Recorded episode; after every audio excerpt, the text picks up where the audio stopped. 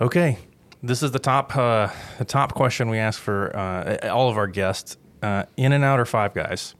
That's easy. In and out all the way. No comparison. That's a good answer. I think that's probably the most popular answer. This is the last episode of the first season of ten Pastors, ten Questions, and I think we'll have to go back and check, but I think that's the most popular answer. So why is that the why is well, can I just throw out that my internet uh, Twitter friends from the Midwest think Whataburger's all that, and it doesn't even compare. Just say that. Yeah, it didn't even make it in no, in this question. Yeah. In in and out by far, just better quality product, better ran company, um, and on and on. Yeah. Better leadership. Yeah. I've been saying it's the right amount of food.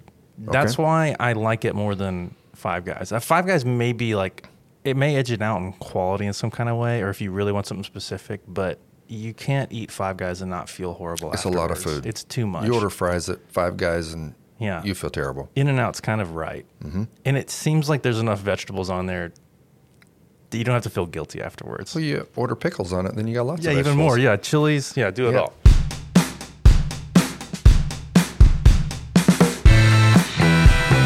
Welcome to ten Questions with ten Pastors. Brought to you by Gateway Seminary. With your host, Tyler Sanders. I'm here right now with uh, Doctor Jarboe, uh, Jonathan Jarboe. He's the president and C E O of Baptist Foundation of California.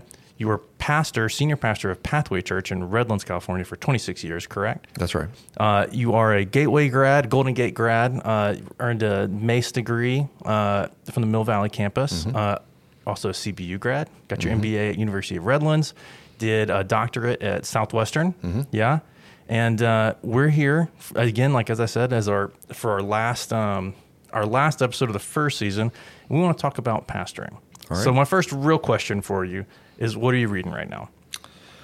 Well, I, I, I drive, so I also do Audible, so I, I want to clarify read and listen as well. Yeah. Um, right now I'm uh, reading uh, Servants of the Servant by Howell. It's a, it's a book on biblical leadership. It basically takes biblical characters, Old Testament, New Testament, including Jesus, and analyzes what's good about their leadership. It's mm. been outstanding. I oh, just finished yeah. the chapter on Nehemiah. Loved it.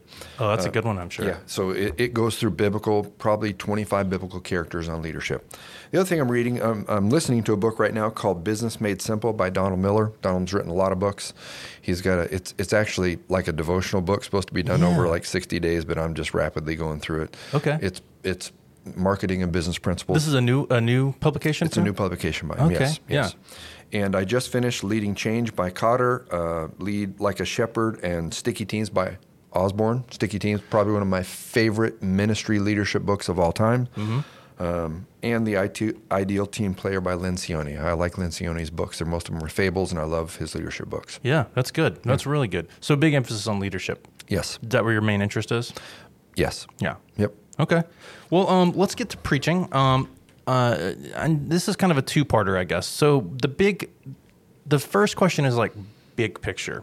How do you approach themes? How do you approach like uh, series when you're when you're preparing like a um, for uh, to preach at church?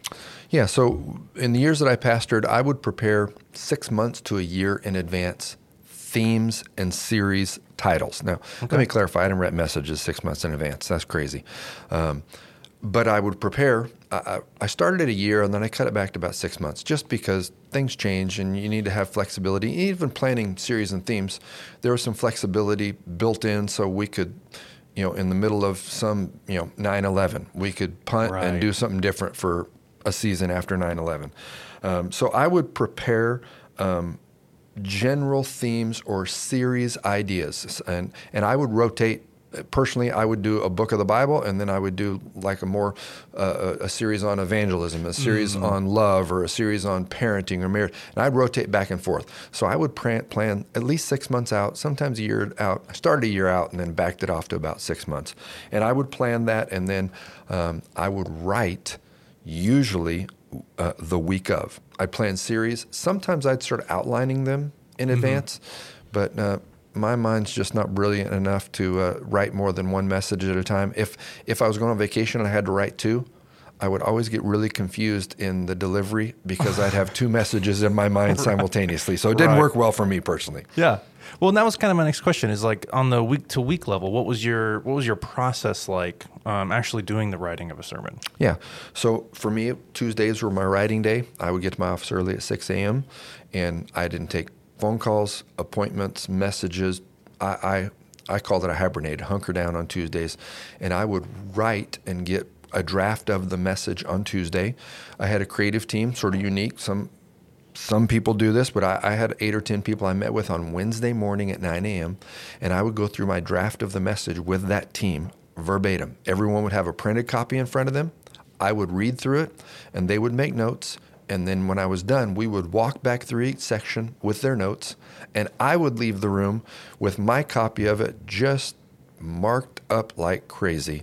And then I would spend Wednesday and Thursday re-editing based on input from them. Um, and I would edit. By Thursday noon, I was usually done with it, and I would put it aside until Saturday, and then I'd start reviewing again. So by the time we came to Sunday, I, I preach from a manuscript. Um, I don't read, but if you had a manuscript, which our yeah. tech people did, I'm yeah. pretty close to it just because I had spent the week working through it and had multiple people weigh in on it. Yeah. That's good. I, I like that. I, you're actually the first person who said they've had a, uh, I, th- I think as I recall, like a review process like mm-hmm. that. But that's uh, that's really good. I like that. My, my wife, uh, my wife, when she worked at the church, was in the creative team. When she left the church and went to Cal Baptist, she was not in those meetings. So usually on Tuesday evening, uh, I would email it to her sometime Tuesday, and she would review it for me uh, and weigh into it, even though she wasn't in the meeting. So she got veto power. Yeah. Uh, now, what's the most difficult passage? Well, it could be a subject area, too. But what What do you think the most challenging sermon you've preached has been? Um, I think multiple times in twenty-six years, I preached out of Ephesians on submission. Mm. Um, I think in our current day and age, that is a very... It's a challenging text to communicate appropriately, um, simply because the church I pastored, we had medical doctors that were female. We had principals, school teachers, people in all walks of life, uh, law enforcement, fire, that were female. And so that's a text that I wanted to handle carefully, mm. that I wanted to honor women, that I wanted to honor women in leadership in the home, in the church, and appropriately. So uh, it w- was it difficult? Yeah, because I, I, I didn't want to dance around the issue and what it, what the Scripture teaches, but I wanted to teach it in a healthy way that honored everyone in the process. Mm. Yeah, that's a good one. And what would you say is your sweet spot? What was a sweet spot and a growing edge, you know, as as a minister? Um, I would say the challenge for me as a minister um, had to do with making sure people in ministry knew that I loved and cared for them. Mm.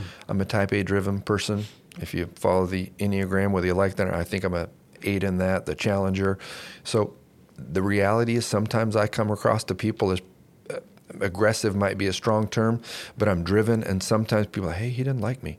Hey, right. hey, he. Uh, and so I, my challenge in ministry was to make sure that I value people, love them, and people were encouraged by me rather than threatened. Yeah. Uh, so that would be my challenge. My sweet spot, I, I think my sweet spot in the, is in the area of administration mm. and, and vision. I, I, I God's gifted me in, in this way. I sort of have a business mind, and I believe I know how to get from point A to B.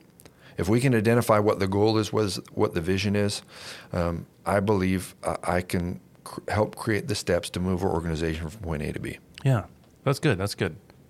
Now, what's a um, uh, and take this as seriously or have fun with it. We've had the range. Um, what's the swing and a miss you've had in ministry? So there is a picture of uh, out there. Um, this is before the days of everyone having cell phones, and I'm grateful for that. So I mentioned our creative team. Our creative team convinced me on a particular message to climb forty feet in the air up on the stage behind a curtain to harness in. And when it came time for the message to start, the band played this certain music theme that you would know well, and I let go of this truss and about forty feet in the air flew out over the congregation and then came back.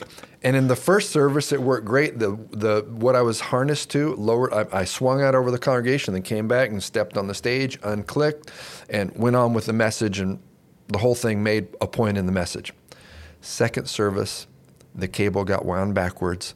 And so when I flew out and they hit lower, they didn't lower me to the stage. They kept pulling me up higher and higher, and, oh. and I got stuck about forty feet in the air.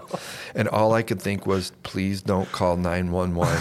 They were getting a lift out. They had to get a lift out on the stage to get, I got stuck about forty feet in the air. So that was, uh, after that, I told the, the creative team, I'm not doing anything you suggest. You guys are crazy. That's There's one photo. Somebody had a, an old phone like yeah. the one you have here. Yeah. Um, it was before, you know, smartphones. There is one grainy photo of it, and every now and then it appears from people at the church. There it is. There's my embarrassing, terrible moment. That's a great one, though. It's really good. It's a real swing, actually. You know? Yes, it is. Exactly. Touché. Uh Uh, we've got two seminary questions right here. What's something you feel like uh, a student cannot learn in a seminary classroom?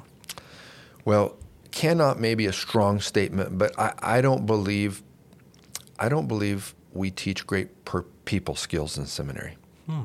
It doesn't mean we don't, but I think there are people that come out very educated that don't have great people skills, and you're not going to get fired over theology. You're going to get fired over how you treat people. Hmm. Hmm. You know, that's pretty similar to something Doctor Orge says. Like, it's rarer for someone to be fired for theology, which mm-hmm. was something I think we do pretty good in, yes. in seminary, in all of our S B C seminaries. Mm-hmm. But it's it's a lot of times it's leadership issues, it's mm-hmm. character issues. Right. So I, I think that fits into that. That's a yep. that's a that's a good insight. Yep. Now, what do you think on the opposite side? What's something that a student, like, they have to learn in seminary? Like, you cannot leave seminary without having this. Well, I think the converse I, that we mentioned, I think that's good theology. I mm. think that's one of the primary purposes of seminary is to teach us good theology and how to accurately and appropriately handle the Word of God. Mm. Yeah, yeah. Now, what would you tell uh, yourself, if you could give yourself advice, like your first year in ministry, what what would it be? What would you tell yourself? I would say identify the key influencers and build healthy relationships with them. Now, that that could sound almost manipulative, mm. but I, I say help build healthy, genuine relationships with them. Get to know them. Get to know what's important in their life. Get to know their family. Value them, because those individuals, they're going to save your hide in ministry. They're going to protect you. They're going to help you be successful. Yeah, yeah. Uh, my last question. Uh, Will you just tell us how you met Jesus, how you became a Christian? Sure. I mean, I I grew up, like many, in a Christian environment. My, both my folks were Christians. My dad was a pastor. And, uh, I mean, it was a natural progression for me at a very young age. My parents led me to faith in Christ. And, uh, you know, it was it was a part of growing up. I had a youth pastor that discipled me in middle school and high school, who challenged me to read the Scripture and challenged me to memorize Scripture every week. Um, went to college, and, you know, if there ever was a crisis of faith, and I, you know, I don't know that I had a significant one, but, but in college, in philosophy class, I really had to wrestle with what I believed, what I had been taught. And I would say that was the pivot point in my life where I took what I had been taught all my life by my folks and integrated it into my own life and decided this is who I am and this is how I'm going to live. Yeah, that's powerful. That's powerful. So that was at C B U. That mm-hmm. was a, philo- That's a philosophy class at C B U. Doctor Wayne Swindall taught philosophy at Cal Baptist many years ago. Wow. You know, that's interesting. I feel like that's probably, uh, I don't think I've heard anyone say it like that, but that's probably pretty similar to a lot of people's mm-hmm. story. You grow up in a Christian family yeah. that, you know, they, they, you know, may accept Christ young, but there's a, there's a point where they have to integrate it. That's and, right. and it has to become part of their, right. part of their life. So would you say yeah. that's kind of where things Did something switch after that? Did that change your direction in any kind of way? Yeah, I mean, you know, I was a business manager in college. I was pretty driven. I didn't want to do ministry because my father was a pastor. Mm. And so I pushed back from it. I mean, even in middle school, high school, I sensed the call to ministry, but I pushed from it, pushed back. I wanted to make a lot of money, go in the business world. So I went that route for a short time period, and God kept driving, kept driving, kept mm. driving. And, and finally, put you right into ministry. Finally surrendered to doing what God had been calling me to do for some time. Yeah, yeah. Well, thank you so much for your time. Uh, we My appreciate privilege. that. This has been uh, this has been fantastic. I'm glad we can close out our season with a with a strong story like this. And uh, yeah, thanks again. All right, thanks, Tyler.